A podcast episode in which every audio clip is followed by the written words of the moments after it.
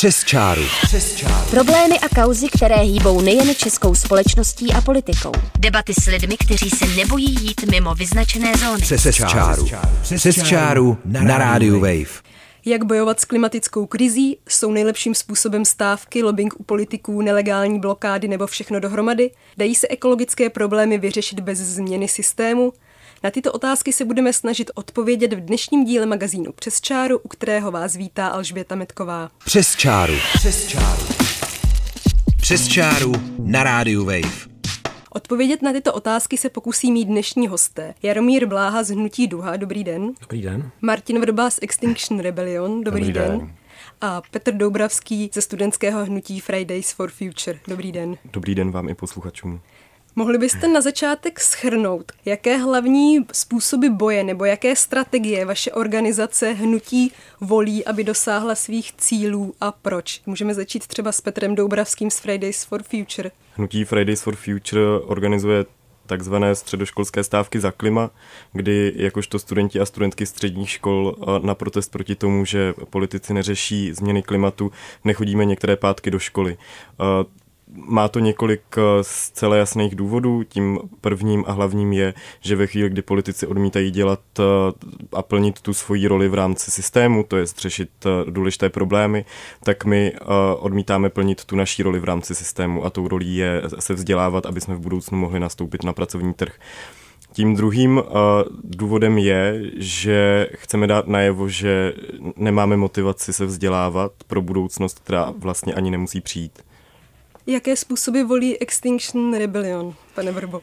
Tak Extinction Rebellion eh, česky eh, Rebelie proti vyhnutí je mezinárodní hnutí, který vzniklo v Anglii, což je tak trochu symbolický, protože v Anglii vlastně poprvé došlo k průmyslové revoluci, která je, řekněme, nějakým původcem eh, současného klimatického marazmu, ve kterém se nacházíme tou základní metodou, ačkoliv jich samozřejmě rozvíjíme víc, tak tou skutečně základní, je nenásilná občanská neposlušnost, což je, řekněme, radikální strategie, ale nikoli extrémní nebo extremistická, protože samozřejmě klademe důraz na to nenásilné. Je to skutečně nenásilná občanská neposlušnost, tak jak o ní mluví Henry Toro, tak jak byla praktikována například Gandhim, tak jak byla eh, praktikována například Martinem Lutherem Kingem. Tahle strategie vznikla na základě dvou uvědomění. První uvědomění je, že za 30 let, kdy víme, že ke klimatické změně dochází, jsme prostě jednoduše selhali, co se týče adaptace na změnu klimatu, co se týče předcházení uh, změně klimatu. Vědomí tohoto selhání po nás vyžaduje určitou změnu strategie oproti dosavadním strategiím, což je zároveň tedy důvod, proč volíme strategii občanské neposlušnosti. A jaké strategie volí hnutí Duha, pane Bláho, jako představitelka v této debatě té nejtradičnější ekologické organizace a také nejdéle fungující?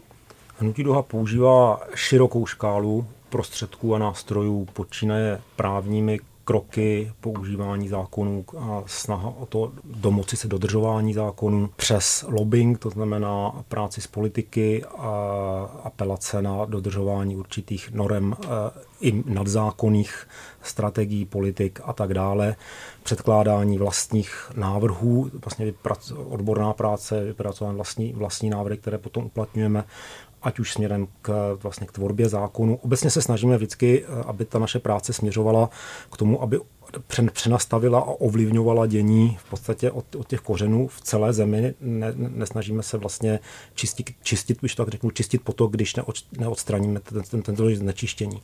Pracujeme s veřejností, snažíme se do té práce zapojit a vtáhnout veřejnost eh, a to eh, jak do té praktické, třeba to, že prostě jdeme někam sázet stromky, tak to, že budou lidi psát politikům a dají jim eh, najevo svůj názor. Pak samozřejmě práce mediální. Je důležité, aby o těch problémech věděli lidi, aby viděli lidi politikům pod prsty a v určitých případech organizujeme akce, happeningy, demonstrace a někdy i nenásilné blokády. Pane Vrbo, vy jste zmínil, že tou vaší hlavní strategií je nenásilná občanská neposlušnost. Můžete popsat nějaké konkrétní akce nebo co to přesně znamená pro případ, že by posluchači si pod tím nedokázali nic představit pod tímhle termínem nebo kdyby o vás nikdy neslyšeli, co to je taková občanská neposlušnost. To znamená třeba stávka nebo nějaká blokáda něčeho nebo někoho. Co se týče našich konkrétních metod, tak my děláme především blokády. Blokády dopravy, a to především v hlavních městech, skutečně dopravních tepnách, což je, řekněme, velmi nepříjemná metoda pro spoustu lidí, nebo například pro samotné řidiče, kteří tím jsou samozřejmě nepříjemně ovlivněni. A důvod, proč, to, proč tak činíme, tak je prostě ten, že to chápeme jako spuštění alarmu, který prostě nepříjemný bohužel, bohužel je a musí být. Pokud se na vás valí nějaká katastrofa začne houkat siréna, tak je to nepříjemný zvuk z dobrého důvodu. Prostě v takovém okamžiku ne, nezačne hrát z rozhlasu Beethoven, Beethovenova devátá. Pane Doubravský, vy jste mluvil o těch stávkách. Jsou podle vás stávky dostatečným alarmem? Jak chcete dál jakoby v tom stávkování pokračovat? Myslíte si, že když budete pořád stávkovat, tak se něco změní, nebo, nebo je pro vás akceptovatelné potom přejít k nějakým takovým druhům akcí, jako dělají třeba Extinction Rebellion? tak uh, stávky za klima samozřejmě v té současné podobě dostatečné nejsou. Protože kdyby byly dostatečné, ne, nebo dostatečné je pro nás to, co povede k té finální změně. To je pro nás snížení emisí skleníkových plynů na nulu, to je to, že politici začnou klimatickou krizi řešit. A my jsme teď řekněme, pokročili o krok dál, kdy jsme vyzvali dospělé, aby se do stávky za klima, která proběhne před odvysíláním tohoto pořadu, také zapojili a uvidíme, uvidíme, jaký dopad na společnost bude mít to, že, že budou stávkovat dospělí. V České republice je to tedy na úrovni jednotlivců nebo, nebo případně jednotlivých odborových organizací, ale na západě můžeme, můžeme sledovat, kdy přímo eh, odborové svazy a odborové konfederace vyzývají své členy a členky k tomu, aby se aktivně do stávek eh, za klima zapojili taky. Eh, jinak samozřejmě, že jsme nedosáhli toho cíle, ale myslím si, že je nutný říct, že díky stávkám, díky hnutí Extension Rebellion i díky neziskovým organizacím, jako je Hnutí Duha, se toho posunulo už docela dost a já bych si před rokem nedokázal třeba představit to, že v současné době budeme mít uhelnou komisi nebo to, že se na, se na evropské úrovni bude mluvit o uhlíkové neutralitě a téměř všichni s tím budou souhlasit. Takže nějaké počáteční úspěchy za sebou máme, ale o to víc máme práce před sebou. Pane Bláho, tady zazněly termíny jako občanská neposlušnost, blokády a podobně. Jak to má hnutí Duha s těmito řekněme, jakoby radikálnějšími způsoby protestu. Máte nějakou hranici, za kterou vy už nejdete? Mění se to třeba v čase, tahle hranice, protože v 90. letech to ekologické hnutí bylo také poměrně radikální, pak nastal takový útlum a teď znovu v podstatě s tím, jak se vyhrotila ta debata celosvětová o klimatické krizi, zase jako tady vidíme nová hnutí, taková grassrootová hnutí z dola, která jsou jakoby radikálnější. Občanská neposlušnost, eh, blokády jsou pro nás akceptovatelné, zásadním eh, takovým mantinelem je stejně jako pro, eh, pro rebely tady vedle mě nenásilí. A slovní, fyzický a vůbec. Sami jsme několikrát v historii hnutí duha k občanské neposlušnosti a k nenásilným blokádám, blokádám přistoupili. V podstatě my jsme nicméně přistupujeme k ním tehdy, když vlastně selhali všechny ostatní prostředky, to znamená právní, eh, politické vyjednávání a všechny ty, které jsem vyjmenoval a hrozí zásadní a neodvratná škoda na životním prostředí. A zároveň víme, že tou blokádou v podstatě posuneme ty věci dopředu, eh, vyvoláme debatu a tak dále a přitom zachráníme to, co, to, to, co je v tu chvíli potřeba udělat. Takže eh, mě takže z tohohle, z tohohle hlediska vlastně ten, ta, ta organizace uh, rebelů, která uh, tady vznikla nově, je pro nás takový obrovský svěží vítr. Uh, něco, co tady chybělo a co bylo nesmírně potřeba. Lidí, kteří prostě do toho vlítnou naplno a nebudou se ohlížet na, na to, jestli na, na tom odvedli už dost práce předtím a, a nebudou brát ohledy na všechny vazby, které tu starší organizace, jako je Hnutí Duha, Duha vážou. Mě připomínají rebelové, jestli vás takhle můžu nazývat. Určitě. Hnutí Duha, jak jste říkala, v počátcích. Hnutí Duha vzniklo před listopadem roku 89 a v podstatě e, cílem zakladatelů Jakuba Patočky a Honzy Beránka bylo uvést tady do, do chodu organizaci, která bude fungovat něco jako Greenpeace na západě, protože Greenpeace tady tehdy nebylo, bude pořádat přímé akce a těmi přímými akcemi na, na to upozorňovat. Nicméně postupem času v podstatě jsme se, jsme se dostali do, do, do, do té odborné práce, do širší práce s veřejností, začali užívat právních nástrojů, toto spektrum se rozšířilo a my si a dnes už v podstatě eh, v, té pozici, ve které je hnutí duha, si musíme hodně dávat pozor skutečně na to, aby jsme neudělali nějaký přes přešlap, aby všechno, co říkáme, byla pravda, měli jsme to podložené, všechno, co říkáme, byla pravda a dokázali jsme si to za všech okolností uhájit a ustát.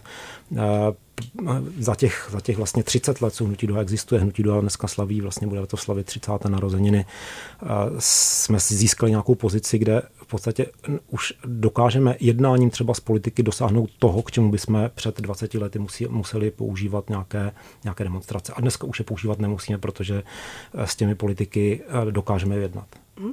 Otázka v podstatě pro vás všechny. Je pro vás tedy akceptovatelné překročit zákon, pokud tedy účel světí prostředky a pokud byste dosáhli tím svých cílů a v případě, že ano, tak vlastně nastavujete si nějaké vnitřní hranice v těch hnutích, kromě toho nenásilí, jako kam až je možné zajít, protože když už se jednou ta hranice překročí, tak je asi velmi jednoduché se posouvat čím dál tím dál. Tak jak to má tedy hnutí Extinction Rebellion? Pane tak Robo? samozřejmě, že mantinely jsou eh, jednak tady bylo zmíněno to nenásilí, nicméně co se týče uh, samotné míry překračování zákona, tak se v zásadě v zásadě bavíme o přestupcích, ne, se o trestných činech, eh, poškozování majetku například a podobně, to ne.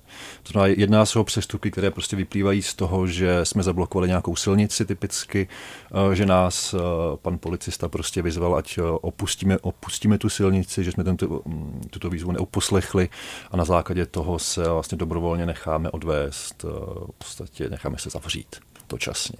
Takže tohle je víceméně nějaká naše standardní metoda překračování zákona, která si myslím, že je pořád eh, velmi mírná. Eh, není to žádný extremismus, ale je to už prostě radikální v tom ohledu, že už prostě musíme jít trochu pod povrch, eh, pod povrch věcí a nedomníváme se, že standardní metody demonstrací a protestů a petic, byť to nějak nechceme samozřejmě hanit, tak ale prostě nejsou dostatečnými metodami a musíme se taky být vědomi toho, jak závažnou klimatická krize. Prostě to prostě není další problém mezi, mezi dalšími problémy, ale je to prostě naprosto klíčová věc. Jak se k tomu staví hnutí Fridays for Future, pane Doubravský? U vás je to ještě zvláštní tím, že většina vašich členů nebo sympatizantů jsou nezletilí. Tak jak vy o tom uvažujete, jak vy formujete ty své strategie, jak se domlouváte? Já v tomto nemohu mluvit za celé hnutí Fridays for Future, neboť eh, na toto nemáme konsenzus a eh, byť se o tom diskutuje, tak eh, nemáme žádný výsledek a ani ho v tuto chvíli nepotřebujeme. Já osobně si myslím, že klimatická krize je natolik důležité téma a natolik důležitá otázka, že doba jako je tato vyžaduje lidi, kteří budou více poslušní svému svědomí a více poslušní svým dětem a jejich budoucnosti, než, než nějakým zákonům nebo společenským normám. A to ať už tedy tomu, že tady máme nějaké zákony, nebo tomu, že tady máme ve školách školní řády. Nicméně si myslím, že eh, je neuvěřitelně dobře, že tady máme širokou, eh, široké spektrum různých environmentálních organizací a hnutí, protože ve výsledku ty eh, rozdíly mezi námi, o kterých jsme se tady bavili, jsou to, co celé klimatické a environmentální hnutí nejen v České republice dělá silným a neuvěřitelně ho posiluje. Hodně se řeší, zda oddělovat ekologické, environmentální problémy od těch ostatních sociálních, politických a vůbec tedy od celého systému. Zvláště ta levicově orientovaná hnutí to propojují, to znamená, že tvrdí, že není možné vyřešit klimatickou krizi a ekologické problémy, aniž by se změnil ten stávající systém. To znamená, že bojují proti kapitalismu nebo se ho snaží nějakým způsobem transformovat. Jak to mají tedy konkrétně vaše organizace, vaše hnutí, pane Bláho? To je otázka, jak definujete systém. Jak ho definujete vy třeba, jak si ho definuje Hnutí Duha? Protože vy jste ta organizace, která hodně spolupracuje s politiky a dala by se označit v podstatě za systémovou, za nějakou no. organizaci, která se snaží o nějakou změnu z hora, na rozdíl od Fridays for Future nebo Extinction Rebellion, které no. bychom mohli asi definovat no. jako hnutí no. formovaná z dola. Vy jste to tady říkal o tom, že se někdy jako to sluče s bojem proti kapitalismu, tak takhle my to nastavené nemáme. Já třeba osobně nejsem levicově orientovaný člověk ale přesto si myslím, že je potřeba systémová změna. Systémová změna v podstatě globali, global, globalizovaného ekonomického prostředí, eh, kde se posilují stále více centralizační trendy. Ten systém je potřeba změnit decentralizací. A eh, nejde o pád kapitalismu nebo socialismu. Eh, to, to, to, to musí být úplně mimo ty systémy. Ale je to můj osobní názor, tady podotýkám, protože hnutí duha na, na tomhle nemáme schodu. Dis, diskutovali jsme o tom svého času, ale každý tu svou roli v tom hnutí vidí, vidí trochu jinak. A v podstatě máme hnutí duha schodu na tom, že, že chceme přispět k pozitivní změně, změně, ale tu vizi o té diskutujeme a myslím si, že to je tak v pořádku, protože nikdo tady žádný recept na to, jak by to mělo v budoucnu fungovat, nemá. Je potřeba se k tomu dobrat postupnými kroky a diskuzí. A jak to tedy má Extinction Rebellion, které bychom asi mohli označit za hnutí s nějakými levicovými idejemi, pane Vrbo? No já bych uh, asi Extinction Rebellion rebeli proti vyhnutí neoznačil jako antikapitalistické hnutí v tradičním slova smyslu. Jehož cílem by bylo svržení kapitalismu. Nikoli z toho důvodu, že bychom uh, byli přesvědčeni, že kapitalismus lze nějakým způsobem reformovat tak, aby byl slučitelný s fyzikálními limity této planety. To si nemyslíme. Jednoduše se opíráme o představu, že kapitalismus se v současné situaci ničí sám. Vynakládání úsilí na jeho svržení je vysloveně, myslím si, zbytečná aktivita. Možná bych tady parafrázoval eh, Margaret Thatcher, respektive její slavný výrok o tom, že problémem socialismu nakonec je to, že mu dojdou peníze druhých lidí. V případě kapitalismu to dnes můžeme parafrázovat tak, že problém kapitalismu tedy je, že mu nakonec dojdou živé ekosystémy. To si myslím, že je skutečně naše, naše současná situace, kdy globální světový řád prostě není trvale udržitelný. Jak radikální eh, ta změna má vypadat, eh, jak hluboce bude nutno tít do současného systému, je samozřejmě otevřenou otázkou, nicméně v Extinction Rebellion jsou na to různé názory a tím, že se prostě velmi inkluzivní občanské hnutí, tak o tom prostě vedeme intenzivní debatu.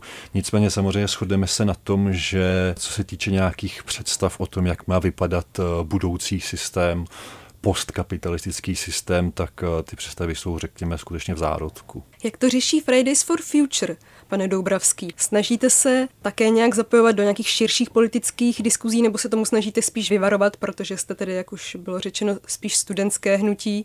Chcete být vnímáni jako politická síla, anebo spíš apolitické hnutí? Klimatická krize je zapříčiněna špatnou politikou, špatnýma politickými rozhodnutíma, špatnými politickými kroky. A pokud chceme řešit klimatickou krizi, tak z těchto důvodů nemůže být hnutí za řešení klimatické krize a politické. Možná může být nestranické, nemusí se k žádné straně hlásit, nemusí žádnou politickou stranu podporovat, ale a politické být eh, samo o sobě nemůže. Naopak eh, si myslím, že to, co děláme, je politika, ale není to politika v palácích, je to politika v ulicích a ta je pro jakýkoliv demokratický systém důležitá. Ať už eh, nazveme současný systém jakkoliv, tak se podívejme na to, co systém je. Systém je něco, co tvoří eh, všichni lidé, systém je něco, co tvoří náš právní řád, co je tvořeno zákony, je to něco, co je tvořeno třeba i naší kulturou. Tohle to všechno je něco, co se, co se podílí na tom, že nám dochází čas v řešení klimatické krize, co se podílí na změnách klimatu. A pokud chceme eh, zabránit klimatické krizi a ekologickému kolapsu, tak tento systém a tento status quo eh, musíme neodvratně změnit. A já osobně si myslím, že tady můžeme pozorovat nejenom klimatickou krizi, ale více krizí, ať už je to krize demokracie, ať už je to eh, sociální krize nebo hodně konkrétně třeba bytová krize v Praze. Ty krize jsou neuvěřitelně provázané. Nevidím důvod, proč bychom je nemohli řešit všechny dohromady, protože, protože ten cíl, který máme, je nějaká lepší společnost, o, o které možná nevíme, jak si ji představujeme, nevíme, jak k ní chceme dojít, ale zrovna časy, jako jsou tyto, potřebují prostě silnou představivost, kdy si představíme, jak, chceme, aby vypadal lepší svět a pak se o tom budeme společně mezi sebou bavit, nejenom napříč naším uh, ekologickým hnutím, ale napříč celou společností a společně za těmi lepšími zítřky půjdeme. Na závěr tedy, protože vám jde všem o dost podobné věci, jak je to se vzájemnou spoluprácí dnes na české ekologické scéně? Pane Bláho? V podstatě obě, obě ta hnutí Fridays for Future, Extinction Revolution, hnutí, hnutí nová, takže tam asi nějaké vazby teprve se budou vytvářet. Uh, Fridays for Future jsou uh, v podstatě hnutí, hnutí studentů, takže tam je to tak, že když teď uh, vyzvali k zapojení dospělých, tak my se jdeme zapojovat do jejich akce v pátek. Co se týče Extinction Rebellion, tam myslím, říkám, je to organizace nová, myslím, že ty vztahy se budou, budou teprve vytvářet, ale vidím tu obrovskou samovolně vytvářenou synergii. Ta eh, razance a, a síla, kterou ty, ta, tahle nová hnutí do toho prostoru přinášejí, ta tu strašně chyběla a jsme za to hodně rádi. Pane Vrbo, jak se no. vy stavíte ke spolupráci Extinction Rebellion a ostatních organizací, ať už těch, které jsou tady dnes zastoupeny ve studiu nebo i jiných? No, jak už jsem vlastně naznačil, tak Extinction Rebellion jakkoliv volí vlastní, řekněme, specifickou strategii občanské neposlušnosti, masové občanské neposlušnosti a zároveň má být nějakou jakoby tlustou čárou za dosavadním typem aktivit, tak zároveň uh, má rozhodně zájem, nebo rozhodně jsme velmi pro jakoukoliv spolupráci s dosavadními klimatickými hnutími, organizacemi i, i, i těmi, které vznikají, ať už se to týká Fridays for Future, anebo samozřejmě i hnutí Duha, jich si vysloveně samozřejmě vážíme pro jejich ex- expertní znalost a profesionální přístup, který samozřejmě je naprosto zásadním způsobem důležitý. Fridays for Future, kteří vyzývají k masovému zapojení, předpokládám, asi budou se snažit o spolupráci i s ostatními organizacemi. Je to tak, pane Doubravský?